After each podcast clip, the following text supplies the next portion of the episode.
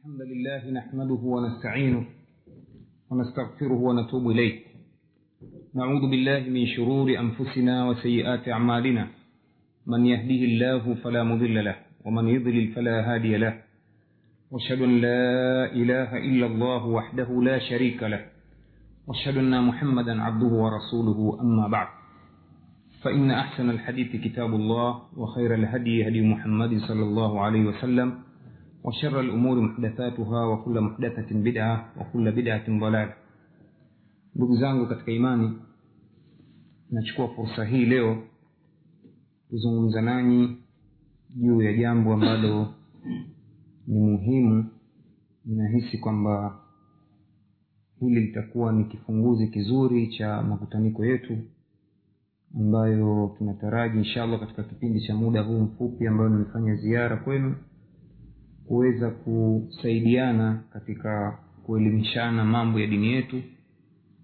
Na ikiwezekana kwa taufiki ya allah subhanahu wa taala kuweza kuamsha imani zetu na hisia zetu katika dini yetu ili tuweze kumtumikia allah subhanahu wa taala kama alivyokusudia yeye mwenyezi mungu kama ni lengo la kuumbwa kwetu. Maudhuu ambayo leo tutaifungulia madarasa au mihadharat anwani yake ni sababu za kudhoofika waislamu hivi leo. Au pia inaweza ikawa anwani ya muhadhara wa leo sifa na heshima waliopewa waislamu katika qurani na lengo la kusudia kuzungumza nanyi maneno haya ni majaribio ya kutaka kurejesha hadhi ambayo mwenyezi mungu subhanahu wa taala amewapa waislamu katika qurani tukufu kuweza kuamsha nafsi ambazo zimekufa hadi kufikia watu kuhisi waislamu kwamba wao wameumbwa kuwa ni wanyonge madhaifu na kwamba makafiri siku zote wako juu yao. Imefikia vijana wetu sasa wako katika hali hiyo. Wanahisi hasa kuzaliwa katika familia za kiislamu ni kama makosa ya kimaumbile. Ndio pale ukaona mtu anatamani saa zote labda angezaliwa nchi hizi au nchi za amerika au wapi? Na haya utayagundua kwa njia ya hisia walizonazo vijana katika mazungumzo mavazi yao tabia zao kwamba wameanza kukanusha uislamu. Kwa hakika kufru na makafiri wametufikisha hapa. Na ndiyo sababu tutasema moja tutaigundua katika mazungumzo yetu ya kudhoofika waislamu. Kwa maana ya kwamba waislamu wanashindwa hata kujielewa kwamba wao wamepewa heshima kubwa na mwenyezi mungu kwa sababu ya imani. Na kwa kufungulia muhadhara huu tutawatajieni baadhi ya aya ambazo allah subhanahu wa taala anathibitishia katika qurani juu ya heshma na hadhi ambayo ameitoa mwenyezi mungu kupitia kitabu chake kwa waislamu kwa ujumla. Mfano wa aya hizo ni mfano suratu ali imran aya mia moja na kumi mwenyezi mungu anasema subhanahu wa taala kuntum khaira ummatin ukhrijat linnas tamuruna bilmarufi watanhauna ani lmunkari anasema nyinyi ni umati ambao ni bora khaira umma mlioteuliwa kwa ajili ya watu.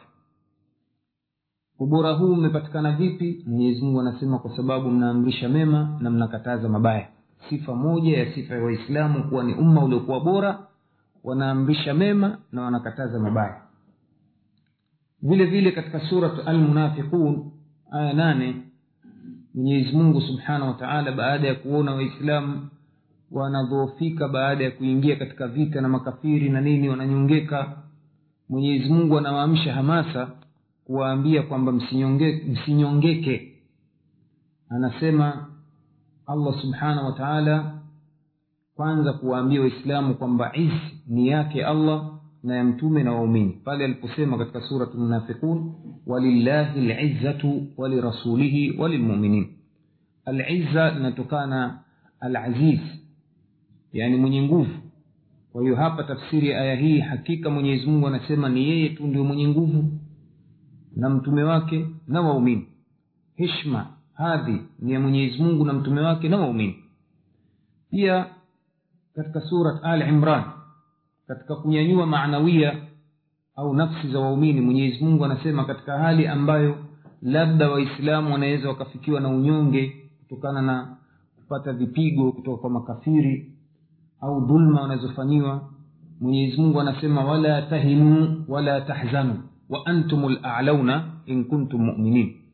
Msinyongeke wala msihuzunike nyinyi ndiyo mko juu endapo mtakuwa ni waumini wa kweli vile vile katika aya nyingine suratu nur aya hamsini na tano mwenyezi mungu subhanahu wa taala ananyanyua hadhi ya waislamu kwa ujumla kwa njia ya ahadi pale aliposema wada llahu ladhina amanuu minkum وعملوا الصالحات لا يستخلفنهم في الأرض كما استخلف الذين من قبلهم ولا يمكنن لهم دينهم الذي ارتضى لهم ولا يبدلنهم من بعد خوفهم أمنا يعبدونني ولا يشركون بي شيئا mwenyezi mungu anasema katika surati nur aya hamsini na tano anawaahidi wale walioamini miongoni mwenu nyinyi na wakatenda matendo mema atawajalia hakika kabisa kuwa ni makhalifa katika ardhi yaani mabwana katika ardhi kama alivyowajalia makhalifa wale waliokuwepo kabla yenu nyinyi waumini. Vile vile walayumakkinanna lahum dinahum ladhi irtada lahum. Ataimakinisha dini yenu ambayo mwenyezi mungu ameiridhia dini ya kiislamu. Dini ambayo ni pekee mbele ya mwenyezi mungu. Inna dina inda llahi lislam hakika dini mbele ya mwenyezi mungu ni uislamu. Ndio dini peke yake aliyoiridhia mwenyezi mungu subhanahu wa taala anasema ataimakinisha ataipa nguvu dini yenu.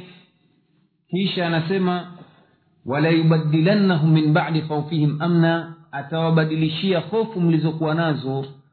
Mtakuwa na amani katika nyoyo zenu mtakuwa na amani katika miji yenu na mtakuwa mnamwabudu yeye tu anasema yabudunani watu hawa walioahidi watakuwa wananiabudu mimi tu la yushrikuna bi shaia hawatunishirikisha na chochote yaani kwa maana nyingine watakuwa ni watu wa tauhidun khalis. Hawa ambao watapewa tamkini katika ardhi watapewa nguvu izi heshima na ukhalifa na ubwana. Hapa wanachuoni wanafasiri katika aya hii katika baadhi ya tafasiri kwamba ukhalifa huu una maana kwamba waislamu walioahidiwa wakifanya haya aliyoyataka mwenyezi mungu kwamba watakuwa ni waumini wa kweli na watatenda matendo mema watakuwa mabwana katika ardhi hii katika nyanja zote za kimaisha watakuwa mabwana katika mambo ya uchumi. Watakuwa ni mabwana katika siasa. Watakuwa ni mabwana katika majali ya kivita na kijeshi. Watakuwa ni mabwana katika jamii yaani wao jamii zao zitakuwa bora maisha yao yatakuwa ni bora watakuwa makhalifa wanaitawala ardhi hii kwa ujumla katika kila nyanja za maisha. Vile vile katika aya nyingine ambazo mwenyezi mungu subhanahu wa taala ameonyesha heshma na hadhi ya dini yenyewe ambayo ni uislamu katika surat assaf aya nane mwenyezi mungu anasema huwa ladhi arsala rasulahu bilhuda wa dini lhaq liyudhhirahu ala ddini kullihi walau kariha lkafirun anasema hakika yeye allah subhanahu wa taala ndiye ambaye amemtuma mjumbe wake na dini ya haki ambayo ni dini ya uislamu kisha akasema ili lengo la kumtuma mjumbe wake ipate kushinda dini zote amemtuma mjumbe wake mtume muhammad salllahu alehi wa sallam ili aweze kuzishinda dini zote tukisema dini zote kila dini iliyoundwa na walimwengu kwa sababu hakuna dini ya mwenyezi mungu illa ni uislamu inna dina inda llahi alislam na nyingine mwenyezi mungu asema faman yabtaghi ghaira lislam waman yabtaghi ghaira lislama dina falan yuqbala minhu wahuwa fi lakhirati min alkhasirin atakayefuata dini yoyote isiyokuwa ya kiislamu basi hatokubaliwa milele na huko akhira atakuwa katika watu wa hasara. Kwa hiyo mwenyezi mungu anatoa ahadi kwamba yeye ndiye aliyemtuma mjumbe wake na dini ya haki dini ya uislamu ili ipate kushinda dini zote. Hata kama makafiri watachukia lakini hilo litatimia. Vile vile katika kubainisha ushindi wa waislamu nako ni katika yale tuliyozungumza mwanzo kunyanyua maanawia nafsi za waislamu kwamba wao ni washindi wasibabaike na unyonge waliokuwa nao mwenyezi mungu subhanahu wa taala anasema inna lanansuru rusulana walladhina amanu fi lhayati dunya wa yauma yaquma al-ash- wa yauma yaquma al- yaquma al- yaqumu lashhad anasema mwenyezi mungu subhanahu wa taala hakika kabisa sisi lanansuru hii lamu wanasema lamu taukidi watu wa lugha ya kiarabu. Hakika kabisa tutawapa ushindi mitume wetu wajumbe wetu tuliowatuma. Walladhina amanu na wale walioamini fi lhayati dunya ili kuondoa mawazo kwamba ushindi wa waislamu wangojee akhira tu. Aa, kwanza tutawapa ushindi hapa katika maisha yao ya duniani na siku ya kusimama mashahidi akhira watapata ushindi kwa wao kuruzukiwa pepo wataingia peponi. Lakini ushindi wa kwanza mwenyezi mungu asema hakika kabisa tutawapa ushindi katika maisha yao ya dunia. Kwanza. Halafu huko akhira tutawapa. Kwa hiyo mjumuiko wa aya hizi kwa ujumla na nyinginezo ambazo hatukuzitaja hapa katika kuleta muktasari wa mazungumzo ni kwamba kwa ujumla tunaona aya hizi zimenyanyua nafsi zetu waislamu kwamba kumbe sisi mbele ya makafiri tuko juu. Na ndiyo sira ya bwana mtume sala llahu alehi wa sallam maisha yake mazungumzo yake yote akiwajenga waislamu na imani na itikadi hiyo. Kwamba nyinyi siku zote mko juu na dini yenu iko juu. Katika kauli ya mtume anasema alislamu yalu wala yula alaihi uislamu siku zote unakuwa juu hauwezi kuwa chini hata siku moja na ndio unaona mwenyezi mungu subhanahu wa taala katika kubainishia izi ya waislamu mara nyingine ana- ana- anawaambia waislamu wa masahaba wakati ule kuwapa sifa kwamba wao ni aiza ashiddau ala lkufari ruhamaun bainahum. Kwamba wao wanakuwa ni mashadidi mbele ya makafiri. Wako juu ya makafiri lakini mbele ya waumini wanahurumiana na kurehemiana. Kwa aya hizi ndugu zangu katika imani kwa mtu mwenye kusoma qurani anakuwa mbele ya kafiri hadhaliliki. Hata kama ni mnyonge wa kimali au kapatwa na msiba ya kutawaliwa unaona kutawaliwa kwa maana ardhi yake imechukuliwa na makafiri mali zake zimeporwa na makafiri. Kama hali tuliokuwa nayo waislamu hivi leo maanake ulimwengu mzima hivi sasa waislamu wanalia wametawaliwa. Ima utajiri wao unaona au siasa kisiasa ardhi zao zimechukuliwa wanatawaliwa na makafiri. Maanake ninazungumza hivi sisi tunatoka mfano nchi ambazo kuna waislamu wengi mfano nchi niliyotoka mimi tanzania nisba ya waislamu ni zaidi ya asilimia hamsini. Lakini nchi nzima imetawaliwa na makafiri katika kila nyanja. Ukija kwenye masala ya, ya kisiasa ni wenyewe mnafahamu hali ya waislamu ilivyo wako vipi. Ukija kwenye masala ya kiuchumi nyanja zote za kiuchumi sasa zimekamatwa na makafiri. Tanzania leo mashirika makubwa yote ya kuendesha biashara ni ya makaburu we mengi kutoka afrika kusini. Leo tanzania kunatengenezwa viwanda vya pombe kama vile viwanda vya, vya, vya, vya kutengenezea chakula au nini. Jinsi vilikuwa vilivyokuwa vingi. Kila barabara ukipita ukuta kuna matangazo ya ulevi kwa nini? Kwa sababu waislamu wanyonge hawawezi kufanya biashara. Kwa hiyo istithmarati investment zinazoletwa katika nchi zetu ni za maadui wa dini ya mwenyezi mungu na wametumia fursa hii katika kuwakandamiza waislamu kwa kuwaletea vilevya na mambo mengine. Hii ni hali ndugu zangu katika imani. Si hali ambayo ataka mtu ende chuoni madrasa au skuli kuweza kujua unyonge wetu waislamu. Kila aliyetoka popote alipo hiyo ni sisi kutoka east africa anajua udhaifu wa waislamu nukta ya pili ya mhadhara huu ndugu zangu katika imani ni kwamba kwa nini huu unyonge? Kwa nini waislamu tumetawaliwa kielimu? Mfano yale niliyozungumza jana kwamba leo tumeanzisha dispensary tangu ikamilike majengo na mwezi wa pili natafuta daktari mwislamu ambaye ataruhusiwa kupitia shahada yake tufungue hospitali twatafuta kwa nini? Kwa sababu tumetawaliwa kielimu. Walio wengi katika waislamu hawasomi hawakusoma. Wako wanyonge. Hawana elimu za juu. Sana sana mtu kasoma mwenye shahada ya phd labda utawakuta watu nadra wachache. Na ukimpata huyo mchache ameuvua uislamu zaidi ya jina tu ndo lilobaki nalo. Maisha yake yote yanaishi kama kafiri bali amefikia hatua mwislamu namna hiyo ili ahisi kwamba aishi sawasawa katika maisha ya kiraha na starehe inabidi afiche imani yake ili asije akakosa cheo au akakosa mshahara mkubwa. Kwa nini? Kwa sababu ukidhihirisha uislamu hivi sasa hali ilivyo utakandamizwa. Ndio utakuta kule kwetu mtu ataitwa abdallah au muhammad au ali lile abdallah halitaji atatafuta jina lile la mwisho la kikabila nani? A simba. Simba huwezi jua mkristo au mwislamu a mwakisungusa mwakisungusa utamjua ni dini gani? A au b mapalala. Hii b mbakari lakini picha sasa mapalala unajua ni dini gani? Ni nini wanafanya kusudi? Kwa sababu gani? Kudhihirisha ule uislamu inakuwa ni kero na balaa kwake yeye. Ndiyo hali ambayo ametufikisha makafiri leo hivi. Lakini mnakariri swali ilikuwaje kuwaje waislamu mpaka tuwe wanyonge namna hii wakati qurani imetupa hadhi zote zinaonyesha kwamba sisi ni watukufu na ni wenye hadhi? Hili ndio swali muhimu ambalo tutaondoka nalo na mhadhara huu kuweza kupata jawabu. Baada ya kupata jawabu kutafuta sasa sababu za kurejesha hadhi ya waislamu waliokuwa nayo waliopewa na mwenyezi mungu subhanahu wa taala.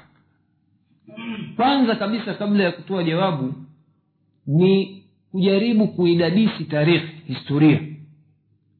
Kwamba je hivi ahadi hizi ambazo zimetolewa na mwenyezi mungu katika qurani hazijatekelezeka? Kwa watu ambao hawakusoma tarehe ya uislamu ambao ndio walio wengi sasa watu ambao hawajui historia ya uislamu. Watu ambao hawakulelewa katika kufunzwa mambo ya uislamu. Kama ilivyo tulio wengi tumesoma katika madarisi au maskuli ambayo yamewekewa karekulam na makafiri. Kijana mpaka anamaliza chuo kikuu hajui chochote kwamba waislamu walifikia wakati wakaitawala hii ulaya karibu karne tisa. Hawajui chochote. Wengine niliwahi kuzungumza muhadhara huu wameshangaa na wako katika steji za kuingia vyuo vikuu. Wanafunzi wa A kwamba hawajui kwamba waislamu walitawala speini ambayo ndio ilikuwa makao makuu ya khilafa wakati huo karibu karne tisa.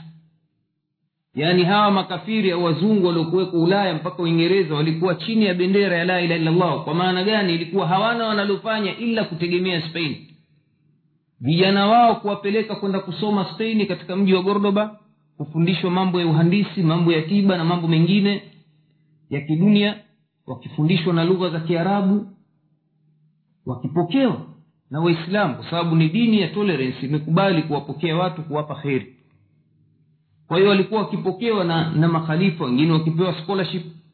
Huo upande wa elimu. Wengine walikuwa wafalme wao uingereza kihistoria ilikuwa ikichapisha pesa zake spain ambao wakati ule ikiitwa andalus coins hizi za uingereza zinaletwa zinatajwa jina la mfalme lakini pembeni kunaandikwa la ilaha illa llah muhammadun rasulullah. Kuonyesha kwamba financial system ilikuwa wakati ule iko chini ya la ilaha illa llah ilikuwa chini ya waislamu. Yaani wao ndo walikuwa wakikontroli hali halisi. Hata mwanamchuoni mmoja muhammad kutub anaelezea katika vitabu vya tarehe anasema ilifikia wakati mapadre viongozi wa kanisa wakienda kwenye maduka kuwanunulia wake zao vito vya thamani kama vile dhahabu nini kwa ajili ya mapambo basi analazimika mtu kununua pete au mkufu ambao ndani yake una kitu kimeandikwa la ilaha illallah muhammadu rasulullah. Kwa maana atmosfia yote ilikuwa ni uislamu. Hali ambayo leo imegeuka kuwa ni kinyume chake. Kwamba leo waislamu katika nchi yetu unakwenda dukani unanunua begi la mwanao la shule limeandikwa oh jesus save me. Au limewekwa msalaba. Unaona? Kitu unakinunua unalazimika. Hiyo pesa yenyewe bahati mbaya sikuja nayo hapa pesa ya tanzania shilingi elfu tano ina kofia ya pop ina msalaba. Ni mambo yamekuwa kinyume. Yaani sasa financial system yote ulimwengu iko chini ya makafiri. Leo waislamu wanataka hawataki mambo yao ya kibiashara na uchumi yote yameendeshwa na makafiri. Bidhaa tunazovuna sisi mafuta petroli sijui chai kahawa bei zake zote zinatumba na wazungu ima waamerika au watu wa ulaya. Siku akiamua kuangusha soko la chai mwataka hamtaki litaanguka. Hii kuonyesha sasa namna gani makafiri walifikia hivi. Lakini je hali hii hatukuwa nayo waislamu? Jawabu kwa mtu aliyesoma tarikhi anagundua kwamba waislamu walifikia kilele hicho. Kwa upande wa sinaa unaona waliweza kufaulu waislamu walipokuwa huku kutengeneza ala mbalimbali zikiwemo ala za vita. Kwa wakati huo waislamu walikuwa wanahesabika wako juu. Hata baadhi ya nchi baadhi ya watawala maskini walipofanya urafiki ndio ikawa moja ya sababu ya kuanguka waislamu kufanya urafiki na makafiri. Wakaanza kuwauzia silaha zao na kuwafungulia milango bila kuangalia alwala walbaraa ni nani anatakiwa rafiki yetu wa kweli nani anatakiwa ya adui. Wakaanza kuwapa kuwafungulia milango ya kila kheri tuliokuwa nayo. Matokeo yake vijana hawa waliokuja kusoma wakazichukua zile elimu wakazifanyia tarjama katika lugha zao. Historia inaonyesha hivyo. Wakaanza kufundisha katika madarisi yao maskuli yao na vyuo vyao. Wakaanza na wao kuinuka kipindi ambacho ilikuwa wazungu siku hizo hawajui hata namna ya kuvaa. Ilikuwa ni kiza kama vile tunavyoita sisi wakati ule wakoloni wakiita africa dark continent wakati huo nayo europe ilikuwa inahesabiwa ni dark continent. Nuru ya uislamu na waislamu walipokuja ikaanza kuangaza kheri ya maendeleo ya kibinadamu. Kuna matukio mengi katika katika tarehe ambayo yanaonyesha izi ya uislamu na waislamu. Kwa mfano katika jumla ya mambo ya kheri yaliyofanywa kule baghdadi wakati wa zama za khalifa harun rashid alimletea mfalme wa kijerumani huku ulaya zawadi ya saa ya kwanza pendulam ya ukutani. Tayari imetengenezwa na na waislamu mwaka mia moja tisini na mbili hijiria yaani mwaka mia, moja na tisini na mbili baada ya kufa kwa bwana mtume sala alehi wa takriban. Tayari waislamu walikuwa washaweza kufanya sinaa ya saa hizo kwa hiyo mfalme akachukua zawadi katika mlango wa kuwatakia kuwaita katika dini ya mwenyezi mungu kuwapelekea zawadi ni mtume alifanya mambo haya. Vile vile tunaona namna gani walivyoibuka wanachuoni wakubwa katika zama za utawala wa andalus mfano mabingwa wa elimu za mahesabu kama vile logarithm. Ni mwanachuoni mashuhuri muhammad bin musa al khawarizmi ambaye logarithm limetokana na neno alkhawarizmi jambo ambalo sisi tumesoma madarisi katika maskuli logarithm logarithm lakini hatujui asili yake. Wala hakuna nani mwalimu mmoja alitanabahisha kwamba logarithm hizi hesabu ni zenu waislamu nyinyi. Mbona mnakuwa mmezubaa hivi? Angalau kutuhamasisha tuone mababu zetu waumini walifanya haya majambo kugundua theories mbalimbali za mahesabu na, na vitu vingine.